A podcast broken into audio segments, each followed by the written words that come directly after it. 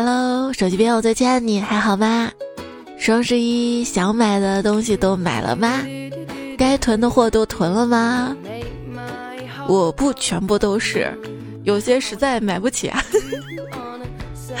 欢迎你一起来收听我们约好见面要微笑的段子来了。虽然我见你面不能给你带快递，但是我可以给你把快乐传递。我是双十一用 API 六九零又赚了二百块钱的主播彩彩。你赚的是返现，其实花了好几千，心里没刻字母数吗？感觉双十一这天啊，就是买买买到最后，嗯，再看看收藏夹啊、购物车那些躺了很久，因为性价比舍不得买的，可买可不买的，最终都买回来的日子。秋天是丰收的季节，我觉得虽然现在冬天了，但对我来说也是丰收的季节，丰收快递，而且马上就来暖气了呢，平板车车又要拉起来了呢。随着我身体的逐渐好转，我感觉取快递的脚步都轻盈了呢。双十一过后啊，每一个来办公室送快递的小哥。都像一个皇帝，办公室每个人都渴望着被临幸。当他叫到谁的名字的时候，那个人犹如即将光宗耀祖般雄赳赳气昂昂的就去拿走了快递，其他人唉声叹气，继续等待着，期盼着。拿快递、拆快递那五分钟，可以摸鱼五分钟呢。拿快递感觉就像跟失散多年的亲生骨肉重逢，但经常拆开之后发现。咋孩子长得像隔壁老王？昨天是双十一嘛，这一天啊，就感觉如果东西没买完，就总想看手机，或者总是在想还有啥要买的，好像过了这天就不能买东西一样。等东西终于买完了，才能长呼一口气，专心干别的事儿。但是往往等终于买完了，就十二点了。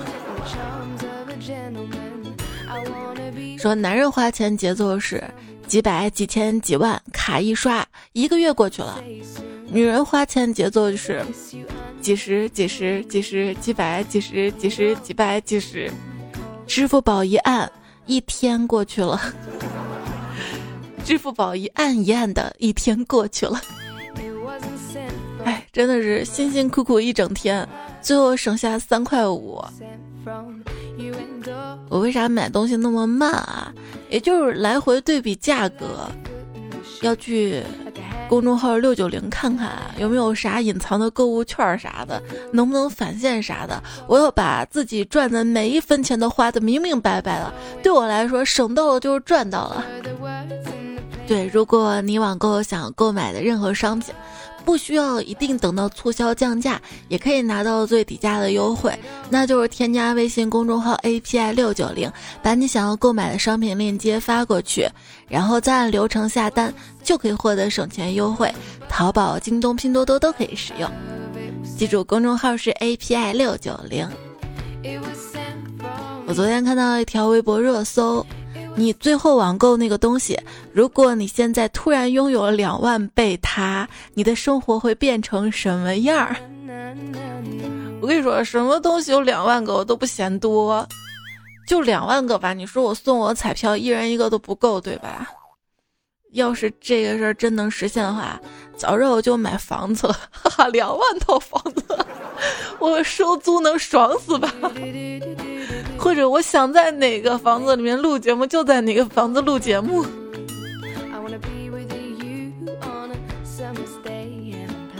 你看看，有些人就是欲求不满，有两万份螺蛳粉都还不满，还有两万套房子。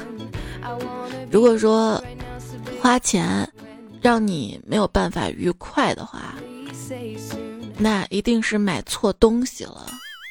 是啊。哎，你能感受到我双十一那天零点去秒杀，结果拍错链链接的痛吗？我攒了那么久的几十块钱的红包，还被我一下子用了，退款吧还得等到第二天，高歌一曲，又浪费了几个红包，又手抖拍错了链接，我的失误怎么他就那么多？嘿 嘿，大半夜糊涂吧，花了个钱也丢来不痛快，深夜发抖冷得哆嗦，啥时候来暖气呀？不用往被窝里躲。就双十一这天，好几个卖家给我打电话，就问我为什么拍了预定可以得赠品链接，但是还是没有下单呢？我不是在等双十一晚上，谁能再给我送一个大额的红包？然而没有。而且这几天你会陆续收到很多卖家给你发短信，说很想你啊，来看看他吧。还记得前天一个段子吗？双十一这帮商家呀，挨个给你发短信，像极了平时不联系，一结婚就给你发请柬的老同学。这不平时要天天打扰你，你不得拉黑吗？刚才接了个骚扰电话，你好，能打扰你一分钟吗？我说不行，一分钟哪够啊？至少得聊一个小时啊！已经很久没给我打电话了。对方哐当下就把电话挂了。说明它是人工的。现在很多电话语音都已经变成电脑了，你说啥他都不理你。他接着讲啊，是这样的，我给你解释。我是那种期待你约我，但是你真约了我吧，我又不想出门那种状态，你懂吧？那我约你了，反正我也不想出去。那要不我们在一起吧，就宅一起，地老天荒的。另外看了一句话说：“朋友就是我选择的家人。”嗯，就感觉现在认识新的人好累啊，要找话题，要互相迁就，语气还得拿捏分寸，也不知道对方的点在哪里。开玩笑吧，怕 get 不到；回复太无聊吧，又怕冷场。我不想再接触新鲜血液，认识新朋友了，还是窝边草好吃。在你童年的某个时刻，你和你的小伙伴一起出去玩儿。那天你们玩的很开心，你们约好下一次继续玩儿。但是现在回过头来想，那是你们最后一次了。后来我才知道，朋友就像人民币，有真也有假。可惜我不是验钞机。朋友圈里的塑料花友谊。一张照片，两个人面前举着一个证件样的东西，共同好友纷纷留言：“恭喜结婚啊，祝幸福啊，百年好合。”只有我一个人点开大图，发现是驾照，合影的人是教练。别看一些女生表面文文静静不爱说话，你去翻她的微博小号，碎碎念都可以装订成一本书了。数量上可以达到一本书，质量上还不行。最近不是有一个文学大赛嘛？叫凡尔赛文学模仿大赛，而且还有凡尔赛文学考试，测你写的那个能得多少分儿。什么是凡尔赛文学呢？大概就是你生活的特别高贵奢华（括号也不一定哈），想通过一些反向的描述来不经意的透露自己的优越生活。例句。老公竟然送我一辆粉色兰博基尼，这样的色选的也太直男了吧！哎，怎么跟他说我不喜欢这个颜色呢？行了行了，都知道你有钱了，有个好老公了，我们算了不行吗？还有很多例句啊！我在这周一的公众号图文发了好多范文，我的公众号是彩彩，才是采访彩。从某种意义上来说，凡尔赛文学那些不经意透露优越的人，似乎还不如那些拼单的民怨。至少后者是有执行力，并且身体力行去向着目标飞奔而去的，只不过手段有那么一些窘迫跟虚伪罢了。而将理想生活构建在想象的创作里，然后因为失真被群嘲，这事儿连同情分都挣不到啊！也许人家真的有钱呢。有个男朋友送粉色兰博基尼呢。年，我同事跟我说，好烦啊，太累了，不想上班。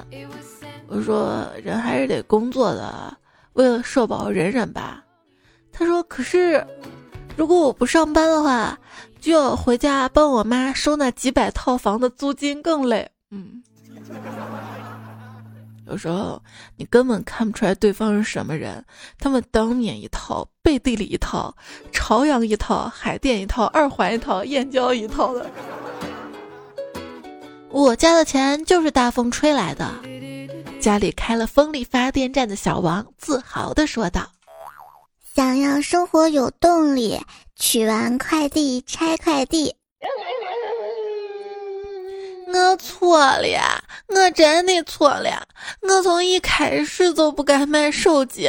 如果我不买手机，我购物车也就不存在。我购物车不存在，我也不会沦落到这么一个身无分文的境地。我要是不沦落到这么一个身无分文的境地，我也就不会独守空房，独自流泪。别哭，过了十二点。可以退货了。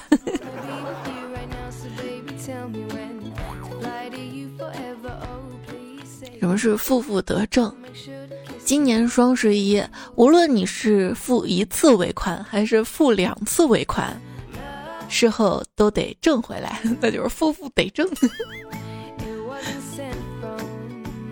有钱人的挥霍无度，不管了，就买这艘游艇吧。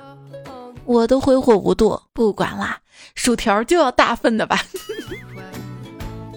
我感觉我身体快好了，因为我最近都有力气吃饭了呢，头也不怎么晕了，也能熬夜了。但是嗓子还是哑的，而且还会忍不住感觉到喉咙发痒、咳嗽。我这一咳嗽吧。就感觉我身体里仅剩的病毒在做最后的挣扎，仿佛在说：“快离开它，我们才能活命，去找新的目标吗？”总说什么大力出奇迹，大力出奇迹，之前还不懂什么情况下能大力出奇迹呢？这两年生病啊，我想明白了，大力出奇迹就是希望每一个生病的人都能有大大抵抗力。出痊愈的奇迹。身体好的时候，我要多多锻炼身体。生命在运动。那我生病的时候，就告诉自己别工作了，别做家务了，再累下去，病情可能会更严重的。生命在于躺着不动。到底生命在于运动，还是在于躺着不动呢？我觉得应该是在于劳逸结合吧。刚才微博客服给我打电话了，他问我：“哎，你最近是不是身体不好啊？怎么发微博都变少了？”我说：“不是的。”他说：“那啥原因？”我说：“我现在一打开微博，就先跳出来淘宝，然后就去逛淘宝去了。”嗯，知乎也是，喜马拉雅也是。看一个人是不是真正的吃货。看他发的美食照片就好，冒充吃货的，要么是一张大脸占百分之五十，要么是各种闺蜜基友剪刀手凹造型，基本上没吃的什么事儿。真正的吃货则是九张油光锃亮、熠熠生辉的美食图，毕竟已经胖的没法自拍了嘛。说到自拍啊，我跟我对象到现在都没有一张正式合照，主要原因是。就每次我打开美颜相机，调整好滤镜、贴纸、妆容，十级瘦脸之后，觉得自己很 OK，很满意。可是拍了之后再看屏幕里的他，都已经变形成外星人了。判断一个人是不是死宅，也有一个特别简单的方法，就是进他的相册看。死宅一般不是照片儿，全部都是页面截图。对。我看我的相册里面基本上都是截图，就有那么一张自拍，还是前段时间不是在公众号上吗？看到有一张特别搞笑的囧图，然后模仿拍的大长腿的那个图。好，大长腿带个引号好了，就角度问题。你会发现，经常说三天可见朋友。突然打开了全部朋友圈，大概率是有新认识的发展对象了。别傻了，你别再换黑的头像，别再发伤感的朋友圈，他也不会看。但是你发胸、发黑丝袜美腿，他放大了看，我也会看。吸引对方注意的方法，已经不是天天锲而不舍的私聊早安、晚安，而是在对方精心编辑的每条朋友圈下面评论。就这。哎，你为什么不找我聊天啊？我专门为你学的打字儿，学拼音都学了好久了。我不是没有回你，我都用意念回复了。如果你收不到，说明我们没有心灵感应，那聊什么？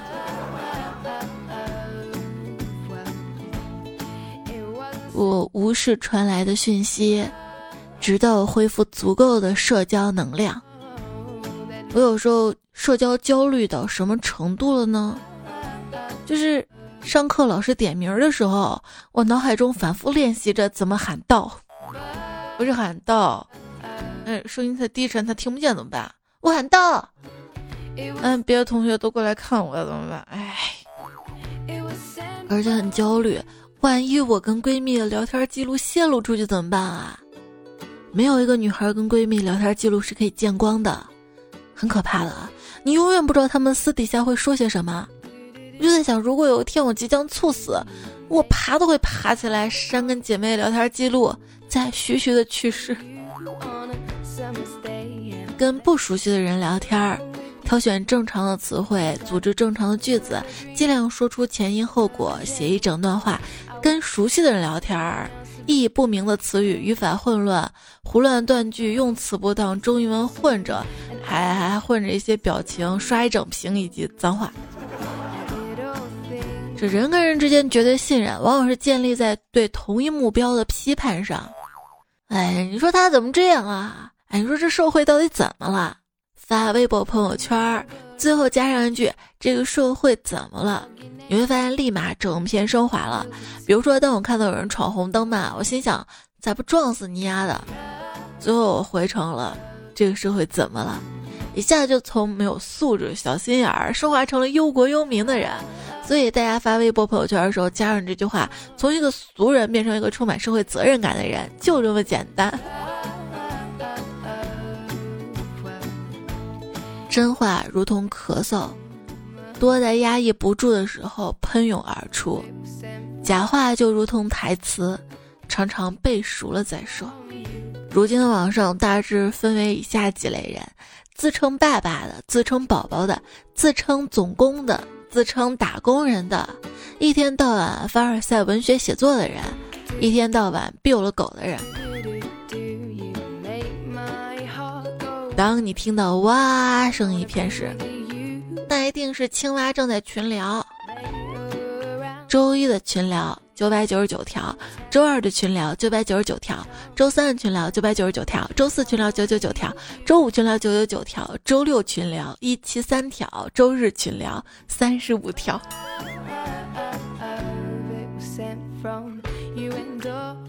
我姐见我抱手机聊个不停，又问我：“你每天跟网上认识的人聊天有意思吗？”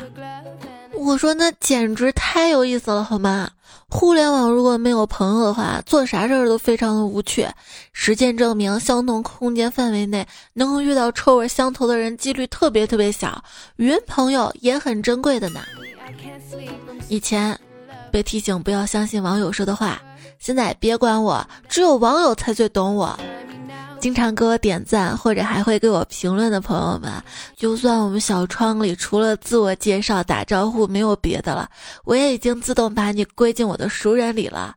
我爱你，你跑不掉了呢。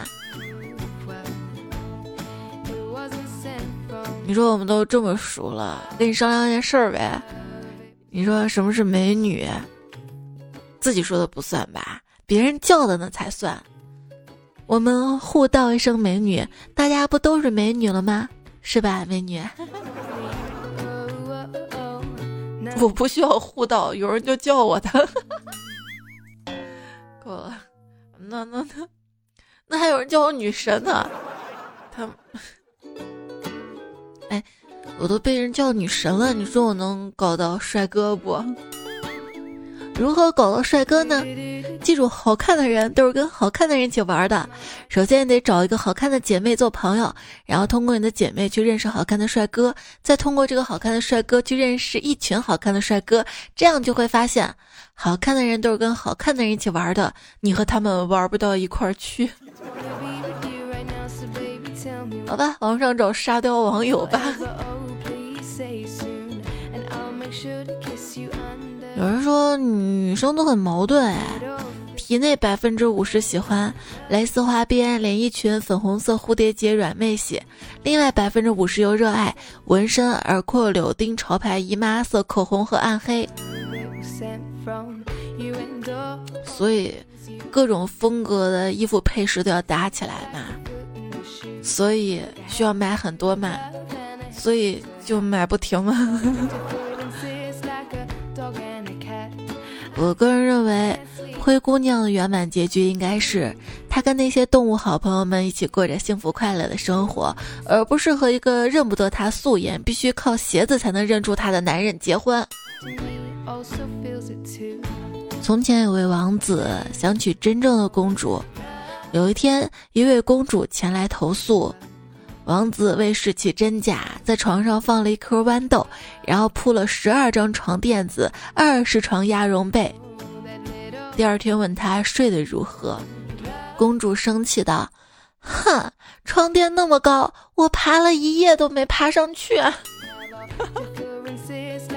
哎，想到了迷你彩，他还小的时候爬大人的床，半天爬不上去，那笨拙的模样，啊，可爱的模样。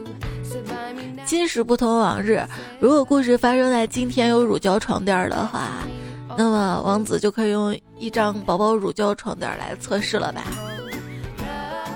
很多故事呢是要结合时代背景来看的，像人鱼公主的故事发生的背景类似于欧洲中世纪，那是阶级制度明显的世界，贵族、平民、奴隶，而人鱼公主，她鱼尾变成双腿上岸之后。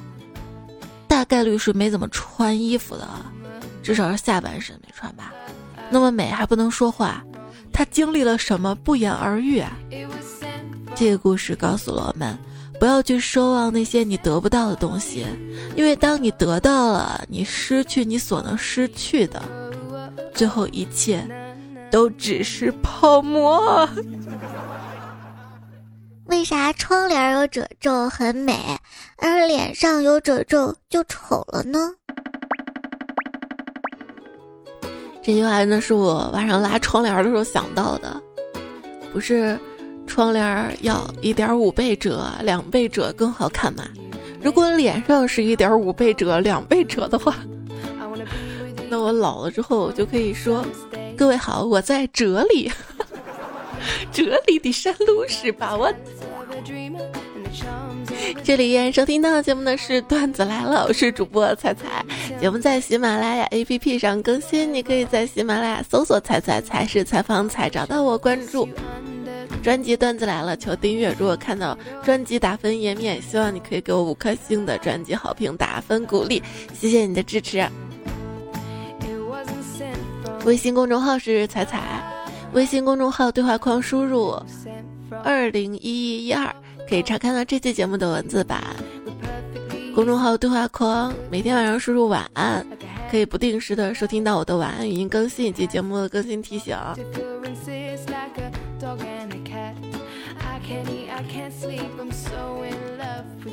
隔了两秒钟，默默把我的暖桌垫打开了，有点冷。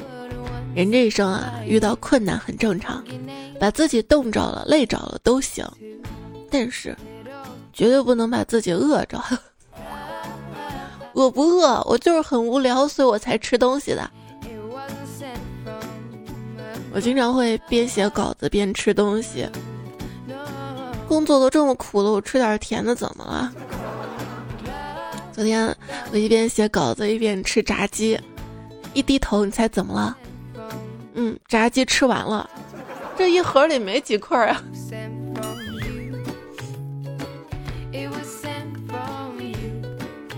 我跟你说，我就是无聊，就是工作苦才吃东西的。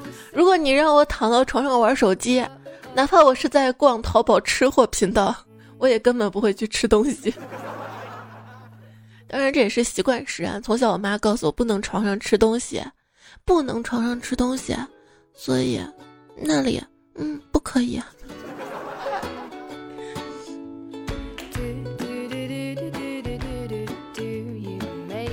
如果你还没有到二十五岁，我建议你抓紧胡吃海塞，抓紧喝的烂醉，抓紧通宵打游戏，抓紧在球场一打一下午，抓紧夜店一蹦一晚上，抓紧假期暴走 N 个城市无数个景点，每天两万步，抓紧冬天单裤夏天露脐，因为过了二十五岁再做这些事儿会死啊！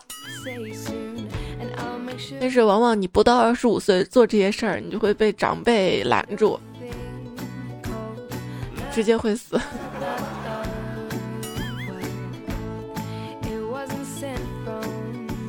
想想自己二十五岁的时候，伪文艺青年。然后看到一段话扎心了，说什么是文艺青年，就是长得不咋好看吧，身材不咋好吧，人际关系也不咋好，性格也不咋好，也没啥特长，更没啥才艺，脑子爱胡乱想，心里瞎逼逼，写些小情绪，说些小格言，翻书一百遍却不能赚钱。嗯。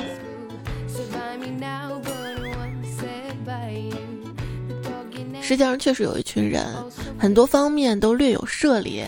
但就是没有一门精通，没有任何一个值得别人羡慕的点，干啥啥不行，废物第一名。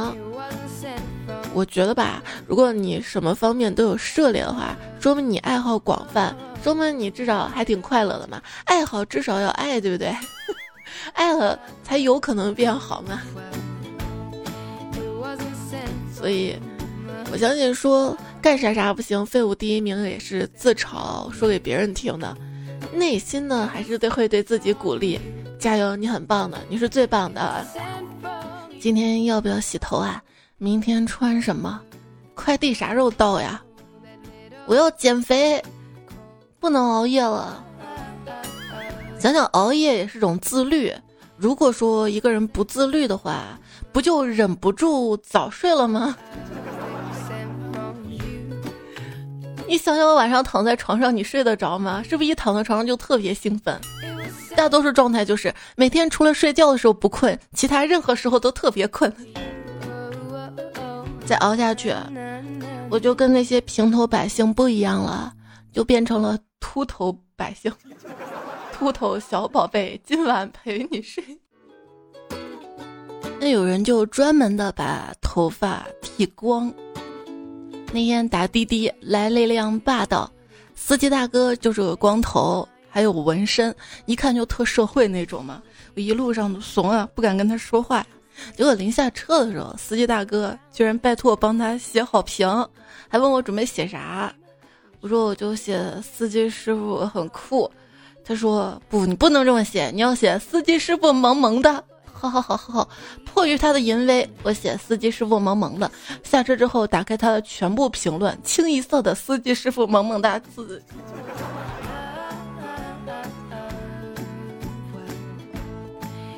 上学怕老师，上班怕老板，结婚怕老婆，出差怕老王，走在路上怕老人，所以得出一个结论：带老字儿都很牛。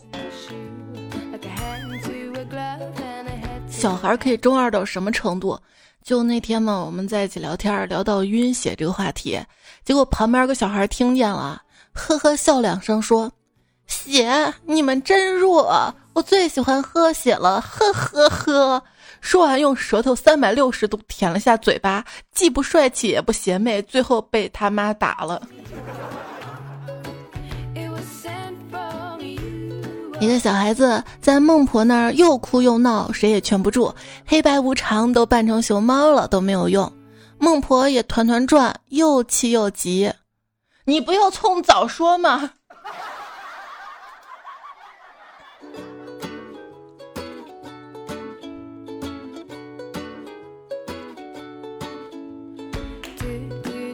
如果你要是哭闹啊，跟别人吵架呀。最好去楼梯吵，这样的好处是不会被打扰，不，这样的好处是吵完双方都有台阶下。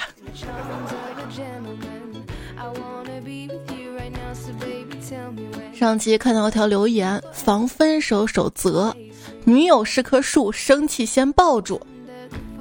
底下踩踩踩不掉发，就回复说：“哦，谢谢。可我以往总是在抱他的时候想着需要个树洞。吵架的时候是需要树洞，不吵架的时候也……哎哎哎。”如果你有感情问题，你会去咨询身边单身的朋友还是恋爱的朋友呢？恋爱的朋友呗，他们有经验。不应该找单身的朋友，是因为单身的朋友有时间吗？有时间是一方面，还有方面，因为他单身啊，他会站在上帝的视角给你很多建议。如果你去问情侣，特别是多年的情侣，他们一般会带入自己，越想越气，最后的建议都是别处对象了。对婚姻啊，感情就像围城一样，人类用什么来衡量爱呢？大概是分开之后的痛苦吧，往往都是失去了才知道珍惜。对我还是忘不了他，村口那个唢呐一响呀，我就觉得走的是他呀。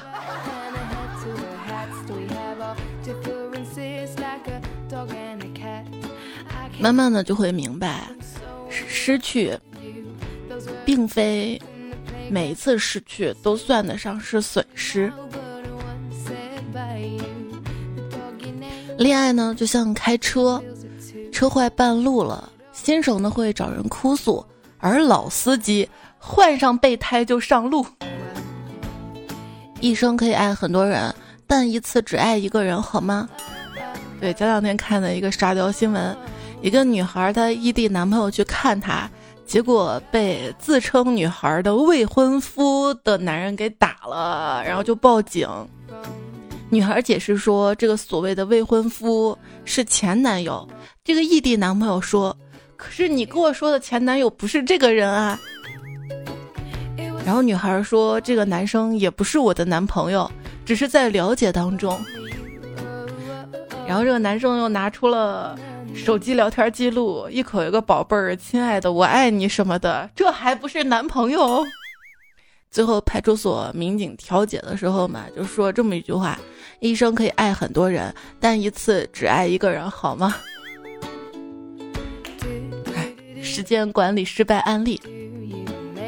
一般人只是粗略的将人分为渣和不渣，但却忽略了不渣还可以区分为渣不了与不想渣，而不想渣还可以区分为渣腻了和还不想渣。有些人希望你成为他生活的一部分，但是又不想成为你生活的一部分。对我见过有种渣是这样的，他跟你好的时候不会发朋友圈、发微博官宣。发合影什么的，跟你分手撕逼的时候，长微博写好多，往往就是分开的时候才知道这个人是到底什么样的人品，到底值不值得爱。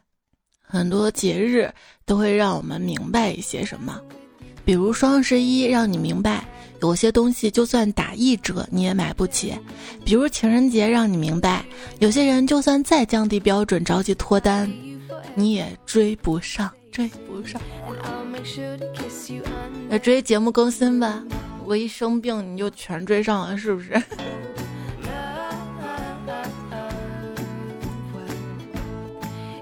双十一前。买两挂鞭炮，晚上再包顿饺子，然后边吃边看双十一晚会，感受过年的气氛，然后就告诉自己，放心买吧，新年就要有新气象。真正的过年快递都停了，就趁现在买吧。大家双十一都抢了什么？我看到条留言，我抢了打野的蓝，被人骂了一下午。双十一的三大痛苦。看别人买买买，看情侣秀恩爱，看情侣买买买的同时秀恩爱，那你自己不会买吗？我买得起，我还在这说话吗？你的过去我来不及参与，你的现在我没有机会参与，你的将来我也没钱参与。要相信自己，也许万一暴富了呢，对不对？多多留言会变有钱。在我们留言说，双十一过后，各个人都在搜索如何一百块花到发工资。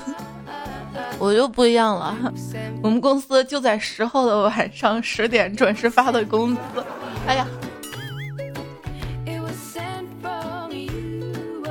穷怎么了？我跟你说，像我这么好看的人，但凡有点钱，谁配跟我玩儿？一八七四西西在上期节目留言说：“我什么都好，只是没人跟我好。”那片星河似你就回复他们说。我又不是没人爱，凭什么要被你等待？还有陶文静回复说：“你要是有人爱，何必还是在等待？”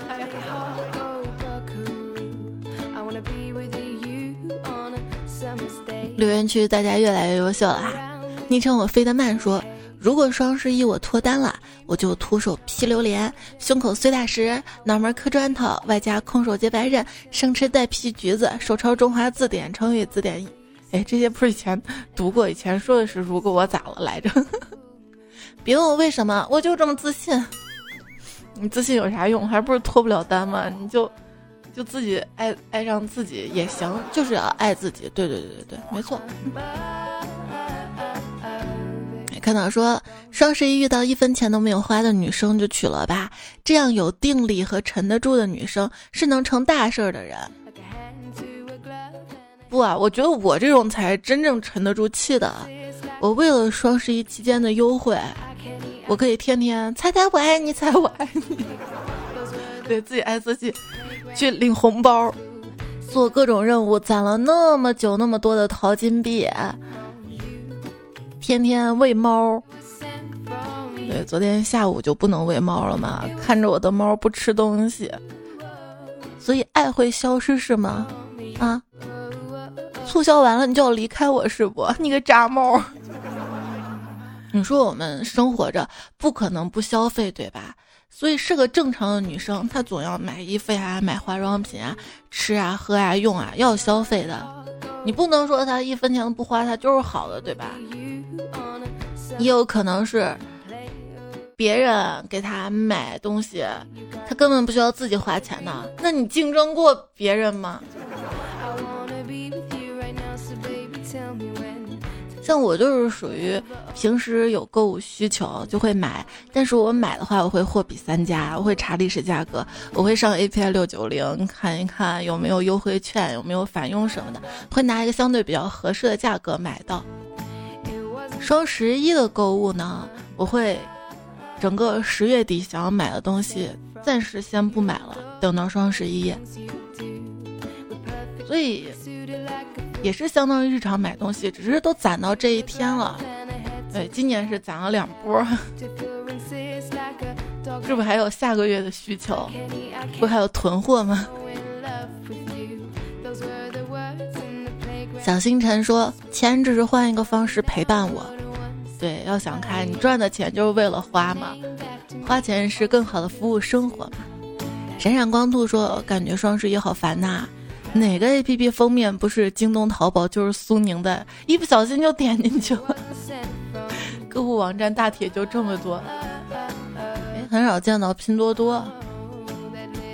今天已经十二号了嘛，打开一些 A P P 清爽多了。虽然跳出来是理财广告，但它不会转到另一个 A P P 上去啊。昵称穿纸尿裤的惹不起说：“花呗欠款一万一，再看工资两千七，听说彩彩段子来了能充饥。花呗欠款一万一，再看工资两千七，这一看就用的是分期。今天开始你可以去二手网站逛逛，也许会有意外惊喜。今天冷静下来看看哪些要退。”你朋友说花钱严重超标，女朋友拿着刀喊要剁手，我赶紧安慰他：“亲爱的，钱没了可以赚，手没了就真的没了。你放心买，我掏钱。他这才满意的把刀从我手上拿开。就每到双十一前嘛，网上就各种段子，为了防止败家老娘们儿要断电、断网、银行卡输错密码啥的嘛。其实想想结婚前，是不是巴不得他想要啥，刚有意向你就送他了，甚至没有表露意向，你会猜他喜欢什么，比某宝上的猜你喜欢猜的都兢兢业业。现在呢？他喜欢的东西就在购物车摆着，你呢？男人，哼，你变了。而且结婚之后，你的老婆大部分买的都是家里用的、孩子用的，对吧？陶文静说：“老婆睡里面我就内卷，睡外面我就外卷。她是我心灵的依靠和寄托，抱着她我才觉得心里踏实。不然这货又看我手机了。”我以为你会说，不然我放屁熏到他了。踩踩财富掉发，就回复他说：“不妨把手机解锁变成瞳孔解锁，这样只要你睡着就不担心他了。”一直的备胎说：“暖气好想要啊，来南南京 暖暖暖暖暖暖暖暖暖暖暖，来南京八年了，还是没有改掉进门脱衣的习惯，冷冷冷啊。”孔子和老子他说。在你的椅子买了吗？旧椅子卖了吗？对呀，买了。我十一月一我就买了，早早就到了。现在旧椅子在旁边儿，我工作时候你可以坐旧椅子上 陪我，直接把节目听了。旧椅子还舍不得丢，我前两天刚忍心痛心狠下心，把攒那些。旧箱子给丢了，而且我丢箱子还不是一次丢的，我会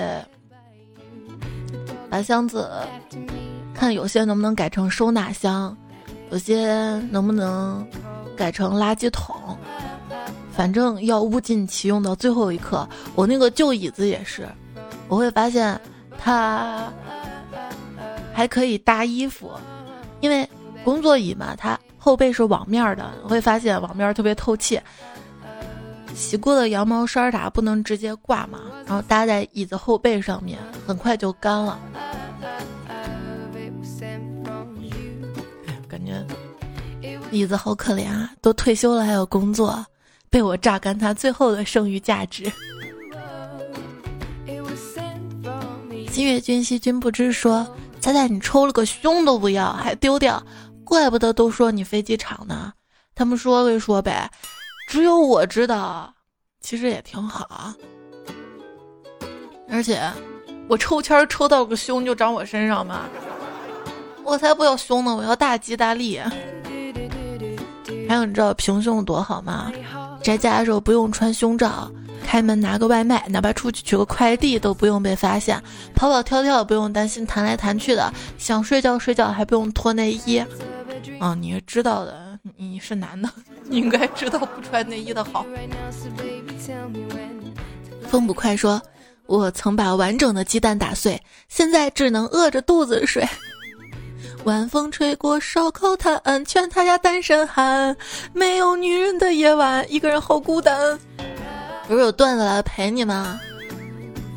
对，如果你单身的话，不妨晚上出门转转，尤其这个季节，搞不好就会有冻坏了的单身狗。艾尔文小狐狸说：“做一个温暖的人，浅浅笑，轻轻爱。”程程说：“优秀的人不是一开始就优秀的，而是付出了努力学习才有现在。所以要努力学习，是吧？”以前老师也是这么说的，人家成绩好，人家努力，但是现在长大才知道一个残酷的现实，有的人那真是天赋啊。就比如说唱歌这个事儿吧，我也不是没有努力过，对吧？昵称听说幸福很简单，说我们要悄悄的打工，然后惊艳所有人。龙说，从前本想着仗剑走天涯，可惜。安检没过去。思暖妈咪说：“在以前啊，我说一些幼稚的话，做一些幼稚的事儿，现在看起来像个笑话，觉得好丢脸。可是几年之后，我又会嘲笑现在自己幼稚。对呀，是这样的，说明自己在成长嘛。而且之前也不觉得啥，因为你身边人跟你一样幼稚，大家都一起在改，对不对？路过的苏雨说：“人啊，有时候会忘记很多东西，只是失去的时候，如果没有反应过来，希望不要反应过来，因为回想的时候会让你失心疯的去寻找。”对呀，没想到丢掉的那个那一只蓝牙耳机，我就懊恼不已，我为啥要带它出去？蒙蒂莫言说：“说起丢钱啊，自从有了移动支付，我已经好久没有用过现金了。上次用现金还是第五套人民币。”温暖一生的冰灯说：“听到冬天女同学问胖虎借外套的时候，突然想起来高中那个夏天，我们班班花问我借衣服，在教室午休当枕头。可是那个时候很自卑，虽然很喜欢他，却不敢告诉他。所以男生们，你们爱干净一点吧。”衣服，尤其是外套，每天都换一下，用洗衣粉，再加上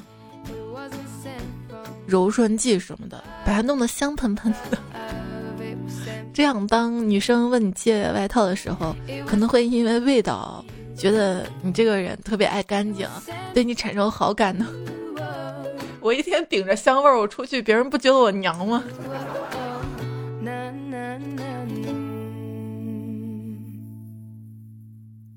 吃猫猫不吐猫猫皮儿说：“你们出去跟男朋友吃饭，行？我怎么被你的昵称带偏了？你们出去吃饭喜欢跟他对着坐还是挨着坐呀？我不知道你们是怎么样的，反正我喜欢他们围着我坐。如果你变成篝火，秦子江说：天凉了，我的小宝贝要盖好被子呀，不是我的小宝贝爱盖不盖，冻着吧。”路过苏雨说：“天渐渐转凉了，希望大家注意保暖。如果没有保暖（括号抱暖）的话，我认为我的怀里应该是个不错的地方呢。怎么领取？十一月有温暖的毛衣，十二月有白雪和圣诞树，一月里是新年，二月天气回暖，樱花和春天，或许还有爱情。”一想到这些，突然就开始对生活变得期待起来了呢。想走在咯吱咯吱的雪地里，满心欢喜的去火锅店见你。如果你开车来接就更好了。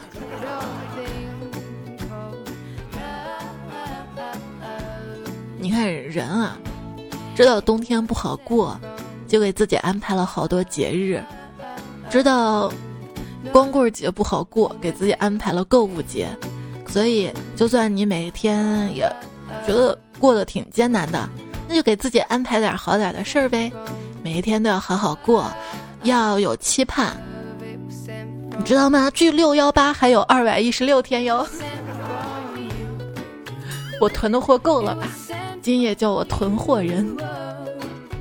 上期沙发囤田小七七财正财，我爱张延琪啊，咸鸭蛋。